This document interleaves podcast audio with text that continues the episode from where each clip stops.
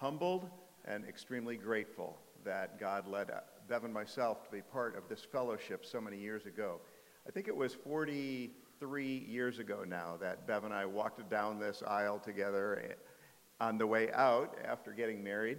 This church has been a, a, huge part of our life. Of course, it's been part of Bev's life even longer than that, and I won't tell you how long because she wouldn't want me saying that. But um, she's been here her, her whole life, and you have all been our primary supporting church for our career over in Africa, which I'm extremely grateful to all of you for that. It's interesting when I was thinking about what to share this morning, I wanted to start with, with just a very short little story about an experience I had as a pilot a number of years ago.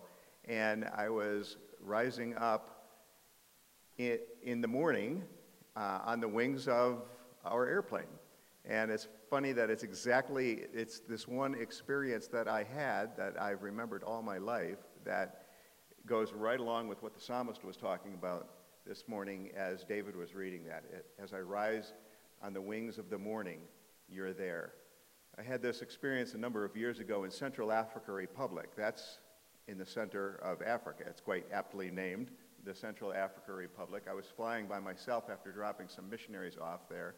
Had about an 1,100 mile flight going back to our home in Nairobi, Kenya. We'd be crossing over CAR, over the Congo, over Uganda, and then back to Kenya. It was going to be a fun day because it, the, the weather was beautiful. We wake up there because it's two hours different than Nairobi. We had to wake up quite early to be able to fly back and land in Nairobi before nightfall. And as I took off in the morning, it was a, it was a calm morning. I'm taking off, and just before sunrise. So as I'm climbing out, the sun is just cresting over the Africa savanna out um, on the horizon. And because in Africa they burn their fields quite a bit, there's a lot of dust in the air, and it's a bright orange orb just coming up out of the jungle. And the, the green jungle there, the Ituri Forest, is the second largest rainforest in the world. Beautiful trees, 200 foot trees, and as I'm climbing out, because of the, the coolness of the morning, over all of the rivers, there was like a, a cloud or fog snaking out over all of the rivers. And I thought to myself, climbing out and, and just seeing this, with the Africa savanna, with the sun coming up right next to me, putting an orange glow on everything, and these ribbons of white snaking off into the horizon, I said, This is just an amazing sight, and yet I'm a little disappointed because I don't have a great memory. In fact, when I was uh, general manager of AIMAIR, it, it used to be a joke among the, the old pilots to go and tell the new pilots that when Jim comes up to talk to you, he's going to probably call you by somebody else's name. But just roll with it because after a few years, he'll start getting it right. But I thought to myself this morning as I looked down and, and saw the world below me in this different light, I, I prayed, God, let me remember this moment. Please blaze this upon my memory and let me remember this moment. And God has answered that prayer, and I never thought that it would be something that would correlate quickly with what's going on this morning at Calvary Church. I wanted to talk about the love of God. And this is something that all of us have learned about, we've heard about. Probably every time we're in church, there's probably something about the love of God being spoken about in the sermons. And yet, sometimes, like in that flight, I'd seen the jungle, I'd seen the rivers, I've seen fog, and I've seen thousands of sunrise over, over the last 38 years in Africa, but it all came together in a way that allowed me to remember it from a different perspective. I hope this morning that I might be able to communicate some of my thoughts and observations about the love of God in a way that might allow us to walk away from here and remember this a little bit different. Peter, in 2 Peter, was telling his readers, I know that all of you know these things, but I'm going to remind you about them again because it's good for us to continually remind us of these things so that we never forget it. Allow me that privilege this morning. Father, thank you for this opportunity to be able to share your word, and I pray that you would speak through me. Lord, would you, would you be heard and not me? And would you be glorified this morning in the things that we're going to think about and talk about that relate to how you love us, how we are to love others, and how we are, most importantly, to love you. Father, please allow us to be able to interpret your scripture correctly so that you would be glorified with your words this morning. And thank you for bringing us to this point where we could share these things together. In Christ's name I pray. Amen. Bev and I went out 38 years ago to Africa after being commissioned here in this church, and you sent out, us out as your ambassadors, as your representatives, and as your partners to East Africa. I went out at that time as a pilot. We didn't know how long we were going to be staying. We didn't know if it was going to be four years or 14 years. We never thought it would be close to 40 years. And this last year, we had a unusual experience of celebrating my 65th birthday, which is a little bit of a milestone because in Kenya, they are under a European regulation authority that says that once a pilot reaches 65, he can no longer fly as a pilot in the airplanes in Kenya anymore. And I hit that mark on June 11th. And that was a little bit of a game changer. Now, not as much as some people might expect because I hadn't been flying as captain for a number of years. I'm, i was the senior training pilot, so when new pilots would come out to Africa, they would get in the left seat, I would sit in the right seat, they would do all the flying, and I would sit in the right seat and just give them criticism and comic relief all day long, trying to get them to learn how to fly and where to fly and how to handle the situations that we would be involved in. But it is a bit of a change for us, and I know that people continually ask, so what are you going to do now that you can't fly? Well, God did provide an opportunity for me to continue flying in a way because we assist Samaritan's Purse with the Samaritan's Purse ministries in East Africa, Central Africa, and out in West Africa, in Liberia. And we'll be continuing to fly for Samaritan's Purse as a ministry of AIM to Samaritan's Purse.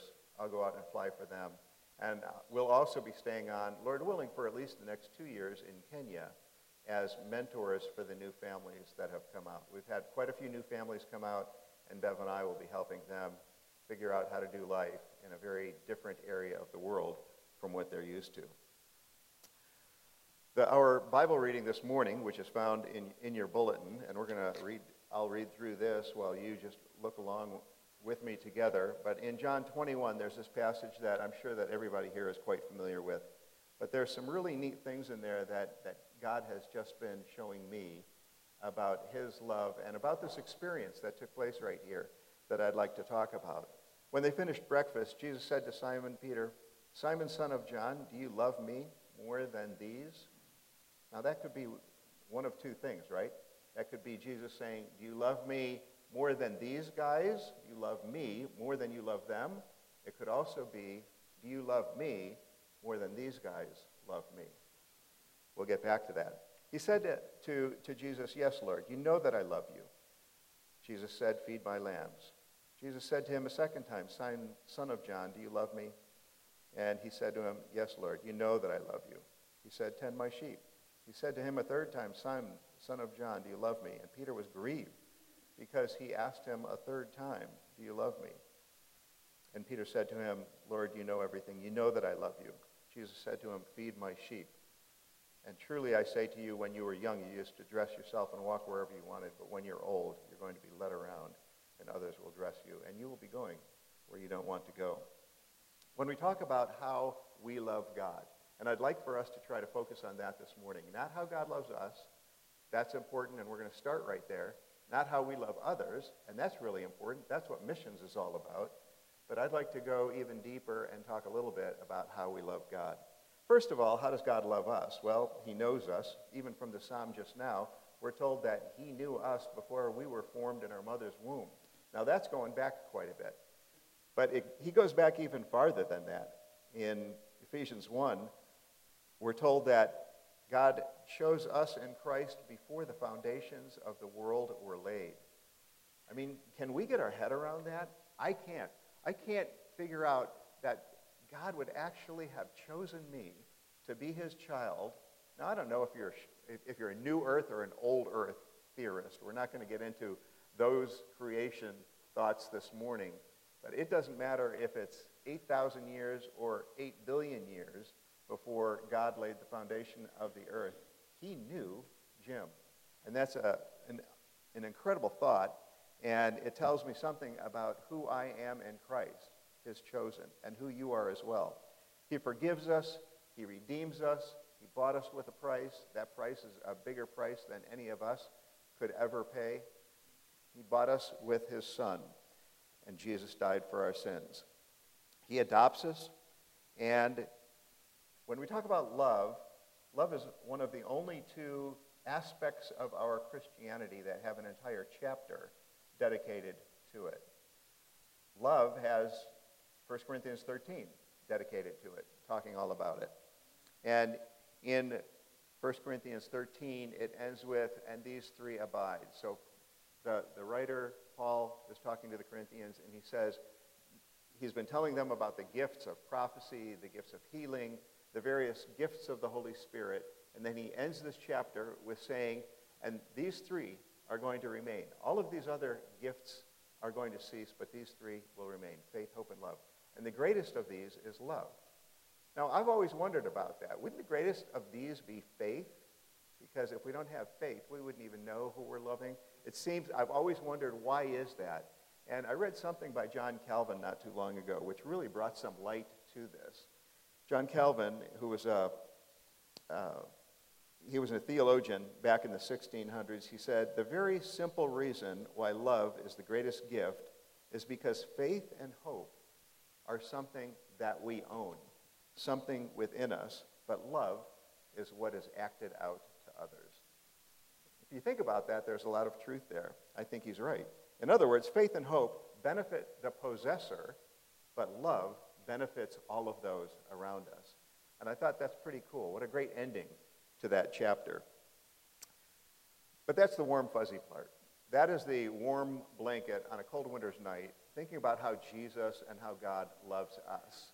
We take that on and, and it makes us feel good, but we need to go farther than that, and we need to go out into the storm. And that's where we are with, with missions, right? Um, it doesn't matter whether it's here in America. I am just amazed in looking through the, the morning brochure, uh, the, the bulletin, the number of people that are ministering in this church, even in this area.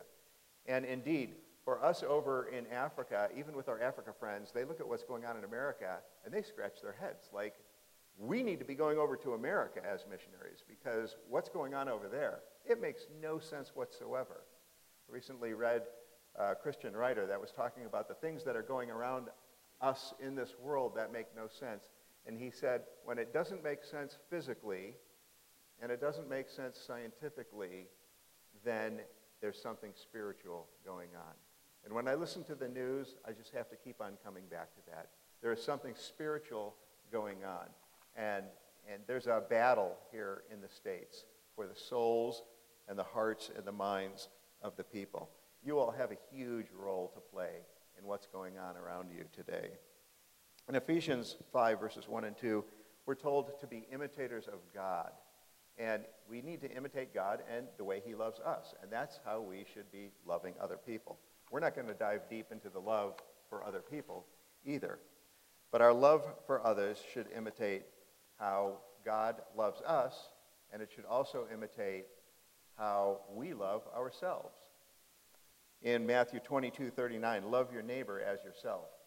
And that might be something that we could, in, in my life, that might be something that I could get away with and say, okay, I can do that, I can check that box. But God goes even deeper than that. In Philippians, Jesus tells us to be humble, thinking of others as better than yourselves. And that, there's the rub. There's where things start getting even more difficult. Be like minded, be sympathetic, love one another, be compassionate, be humble. The pinnacle of the period, of, of, the pinnacle of this subject is certainly how do we love God? And if you were to ask Mr. Google, how do we love God, you'd probably see lists in, in that search that would talk about we love God by tithing, we love God by by giving him time. We love God by praying, by Bible studying, by going to church. And all of those things are correct, but they're only a facet of how we love God. The foundation of how we love God is very easy to come up with. because Jesus talks about this very directly in Scripture. He says, This is how you love me. A number of years ago, there was a psychiatrist, and you may have heard of this, The Five Languages of Love. In 1992, Gary Chapman wrote this book, The Five Languages of Love. Guys, don't start moaning. I'm not going to go deep here. I know the, the ladies here are all thinking, oh, good, we have something to talk about on the way home. But um, in those five languages of love, Gary Chapman talks about how we express love. We, the way that we understand people love us is through five different possibilities. One is touch. Somebody holds our hand, somebody hugs us. That's how some people feel loved. Other people feel loved by getting a gift. That makes them feel loved. Other people by having kind words spoken about them. Some others, acts of service. None of these are actually what Jesus said are the ways that I feel loved. The ways that God felt loved and feels loved by us are very simple. He says very clearly in his scripture, this is how I know that you love me, if you obey me. In John 14, 15, if you love me, keep my commandments. In 1 John 5, if you love me, obey my commands. John 14, anyone who loves me will obey my teaching. Every single time that Jesus said, if you love me, he followed that up with an action. And that was the same as what was happening on the shores of the lake when the disciples were fishing, and Jesus said to Peter, Do you love me? And hereby, this is 1 John 2, hereby do we know that we know him if we keep his commandments. Anyone who says, I know him, and doesn't keep his commandments, that person's a liar, and the truth is not in him. But whoever keeps his word, in him for sure, the love of God is perfected. That word, that phrase, the love of God is perfected, isn't talking about in the person who keeps God's word, God's love is perfected. That's saying when we keep God's word, our love for God is perfected. There's a theme here, and it's very simple. It's simple, but it's not easy. Just like salvation is free, but it's very costly. This principle about love is simple, but it's not easy. Sacrifice can be a way sometimes to say, I love you. We think of sometimes fasting as a way of showing God our love, maybe. And I just want to point out that, that it's a slippery slope to slide down if we think that we're giving things to God that are going to please him, if those things aren't necessarily what he's asking from us at the moment. We see in 1 Samuel, there's that really interesting story where Saul goes to battle, he, he defeats the enemy, and afterwards, Samuel comes along to congratulate him, and he says, Hey, what's that I hear in the background? And, and Saul says, Well, that's the sheep that I didn't kill, that's the cattle that I didn't kill. And Samuel said, Didn't God tell you to kill everything? And, and Saul says, Yeah, but I kept the very best things so that I could sacrifice them to God. I can show my obedience and my love for God by sacrificing things to God. And Samuel said, You've just lost your kingdom. Because that's not, uh, that is not what God asked you to do. God asked you to do a very specific thing, and you're trying to show your love to God in a way that He didn't ask you to do. And because of that, you will no longer be king when God removes the kingdom from you because of this that you have just done. And Samuel says, to obey is better than sacrifice. To obey is better than sacrifice. One of the greatest failures in, failures in our ability to love others is how we use our words. And James, the brother of, half-brother of Jesus, points this out in James quite clearly that it's how we use our words that we can bless people or curse people. One of the best ways that we can end up obeying God is by showing our love for other people by how we use our words. And Peter, I'm sorry, uh, John goes on to say that as we use our, our, our tongue, our tongue can be an unquenchable fire. It can hurt people so badly. A friend of mine works for a cargo outfit, and he was in the safety area. He was in the safety management system in this airline.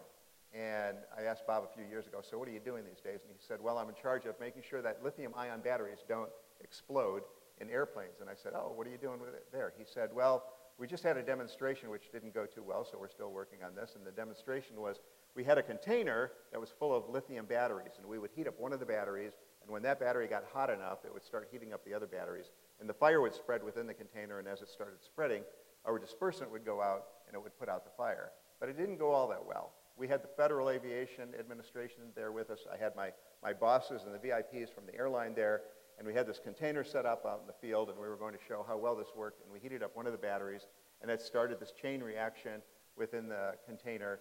And just as the disbursement was supposed to blow the fire out, the entire container blew up in front of everybody. So I asked him a couple of years later, what are you doing now? And he said, well, now we're using a different thing. We're using a dry sprinkler potassium aerosol. Now, that's not something that you need to write in the margins of your Bible. But I said, what's different there? He said, well, with the dry potassium aerosol, when that hits the fire, it doesn't just put the fire out, but it changes the chemical reaction in terms of what is being done within the batteries. So the batteries will no longer continue to get hot and give off oxygen. And I thought, man, that's a good illustration of how we need to be able to use our words. We need to be able to use our words around others in a way that doesn't just stop the argument, but in a way that changes their perspective to be more Christ-like. And we need to pray the same thing upon ourselves, that we would have that Christ-like perspective in our life too, that would allow us to be able to use our tongues in that way. I want to just close with saying that there are two special gifts that God wants to give us to be able to love him. How do obey, we obey God? Could we ever obey God the way he wants to be obeyed in a perfect way? Could we ever love him in a perfect way? This is what was happening when Jesus said to Peter, Do you love me more than these?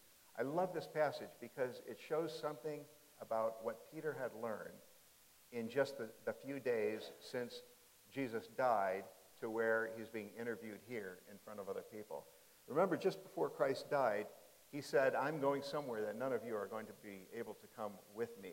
And Peter said, Jesus, if, if everybody else here leaves you, I will never leave you.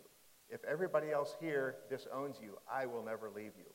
And here Jesus is saying, Peter, do you love me more than these? I think that he was saying, not just do you love me more than these other guys, but do you love me more than these other guys love me? Peter, do you love me? Because he already said, God, I love you more than all of these other guys, and I will never leave you. And Jesus here is asking him again, do you love me more than these? But Peter doesn't say, yes, I do love you more than these. Because Jesus was asking him with, there's two words that are being talked about here. You've heard these sermons probably before, pardon me, about what word Jesus was using. Jesus said, Peter, do you love me with a divine love? That's the word agape. Peter, do you love me with a divine love more than these other guys? And Peter didn't say, Yes, Lord, I do love you with a divine love. Peter realized, I think, at that point, that he could never love with the same divine love with which he was loved by Jesus. So he came back to Jesus and he said, I love you with a brotherly love. And Jesus said again, Peter, do you love me with a divine love? And Peter said, I love you as much as is humanly possible with a divine love. Jesus was testing Peter to say, Could you love me the way I loved you? And Peter was saying, No, but I will continue trying. I love you as much as is humanly possible. And I'm amazed that Peter had been the changed man and knew himself that well that he would answer Jesus like that. The third time Jesus asked, he said, Peter, do you love me with a brotherly love? And Peter said, Of course. You know all things. You know I love you with a brotherly love. There's two things that will make it possible for us to love Jesus the way he wants to be loved. The one is to have wisdom. We can pray for wisdom, and this is one of the promises in Scripture that we will be blessed with wisdom. There's two things that we need, and it's wisdom and the Holy Spirit. And interestingly, neither one of those have anything to do with spiritual gifting, but they have everything to do with the spiritual gift that God gives us through wisdom and through giving us his Holy Spirit. In James, we're told by James that if any of you lacks wisdom, you can pray to the Heavenly Father, and our Heavenly Father will give you wisdom. That is an absolutely marvelous promise that we know is ironclad, and we can take it to the bank. God is going to give us wisdom.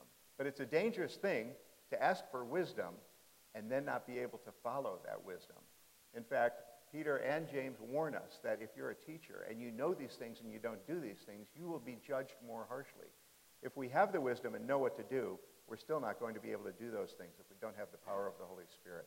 And that's what Peter realized. Peter realized that I could never say back to Jesus, I love you with a divine love, because Peter had just seen what a divine love looks like. He had just seen the Christ, his Savior, dying on a cross for his sins and forgiving all of those around him. Peter knew what divine love looked like, and it was something that I'm sure he wanted to try to attain, but he knew that he didn't have the power to be able to do that. And I would say that that should be our ideal, to love as God loved us. But it's something that we will always be trying to strive for if we're living in his will. And we won't attain that until we're perfect someday. But God gives us the Holy Spirit as well. And there's this great passage in, in, a number of portions of Scripture where Jesus talks about if you, not being perfect fathers, know how to give good gifts to your children, like if your son comes to you and says, Dad, I need a loaf of bread, would you give him a stone? No. If your son comes to you and says, uh, Dad, I need an egg, would you give him a scorpion? No. If he comes to you and asks for, what was the other one? Um, what was the third one? I had it written down here, but I'm, I've gone way off script. Uh, if he, he asks you for the other one, and uh, are you going to give a snake? What was it? A fish. A fish and a snake. I should have remembered that one. But case in point about my memory, okay? Um, so God wants us to give the Holy Spirit. Now, there's this great passage in Acts 6, and I'm not going to go preaching on that. Bev said, don't, don't bring Acts 6 in because you always get lost down that trail. But at the beginning of Acts 6, there were seven men who were appointed as basically the first deacons. And they were chosen on two things. Were they full of the Holy Spirit and were they full of wisdom? And I am constantly reminding myself that I can do anything in Christ if I appropriate those two things that God wants to give me Holy Spirit and be full of wisdom. I had a moment as a pilot just a short time ago in Kenya, and there have been many moments, but this was just a couple of years ago. And it was one of those moments where it was, uh, I'm not sure where I'm going to end up in the next 10 minutes moment as a pilot. I was taking off with a load of passengers. We were at a very high airstrip. It was a hot day. We had a full load at maximum weight on the airplane. It was actually two of our other crew members and their families and myself. And we got rolling down the runway. Just as we rotated, the engine started shuddering and, and running very bad. I glanced down at the gauges, and we had three cylinders that had suddenly shot up in, into the red in their temperature. And we didn't know what was happening. All we knew was that we had lost most of the power to be able to climb. And just at the end of the runway, there were some power lines off in the distance. And I thought, I don't even know if we're going to make it over that. If we made it over those power lines, there was a swamp. And at the end of the swamp, there was a forest. And it didn't look good. Immediately, I, I reached up, I, I pressed our SOS button on the airplane, which sends out a signal and starts calling people on the phone saying that we're having an emergency and there's a good chance that we're going to probably crash. And the pilot that was in the left seat continued to fly the airplane. And I was talking to him, and as, as we were very heavy and getting close to the ground, he started kind of pulling back on the controls. Now, those of you that, that are pilots or have this aviation knowledge, I know Jerry Ortu would know that's not what you want to do. When you're slow, you don't want to start pulling back. And I held my hand against the yoke and I said, just hold 65, hold 65. That's our best climb speed. We don't want to lose 65. We, I looked off to, the, my, to my left and there were some trees there, but there was an opening in the trees. So I said, let's just take a really slow curve to the left. So I told him, give me a 20 degree turn to the left, hold 65. Every time he started going a little bit slower because we were getting to the, to the terrain, I said, you can't do that. You don't want to do that, just hold 65. We came around and we, we managed to turn and we made it back to the airstrip that we took off from and landed at the airstrip. And it was one of those situations where training made a big difference. And I'd like to just close by leaving you with this. As a pilot, we're always taking check rides. As a pilot, like I've got manuals for all of the airplanes that I fly on the iPad. When I fly those airplanes, I get out of one airplane and get into another one. I, I read about how to fly that airplane. We have checklists that we use that tell us what to do when things are going well and what to do when things aren't going well. And we don't just rely on the manuals and the knowledge and the checklists, but then we go out and we do training. So myself as the senior check pilot in AIM Air. I would get one of, one of our pilots, even a, our experienced pilots in the left seat of the airplane, and we would go out for an hour and a half, and I would give him as many problems as the airplane, in the airplane as I could. I would pull circuit breakers. I would fail instruments. I would pull the engine and tell him you have an engine failure and see if he could make it to a runway, to land at the runway. You don't have your flaps to use. You, you can't use this airspeed. You have a flat tire. And we'd practice all of these things constantly and go through them in our heads so that when it happens to us, we would know what to do. And God put me in aviation because aviation is so rich in metaphors for the Christian life, I think. In the Christian life, we need to constantly be looking at the manuals. We have Scripture. There's so many people that don't have Scripture, and we do.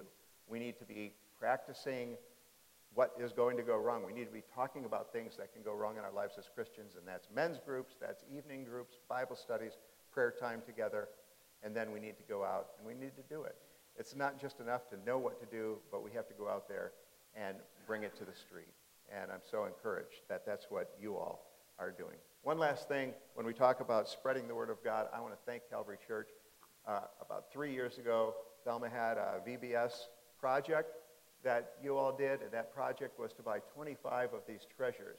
These treasures are little solar-powered units that have a solar panel on one side and some controls on the other side. They have the Bible in.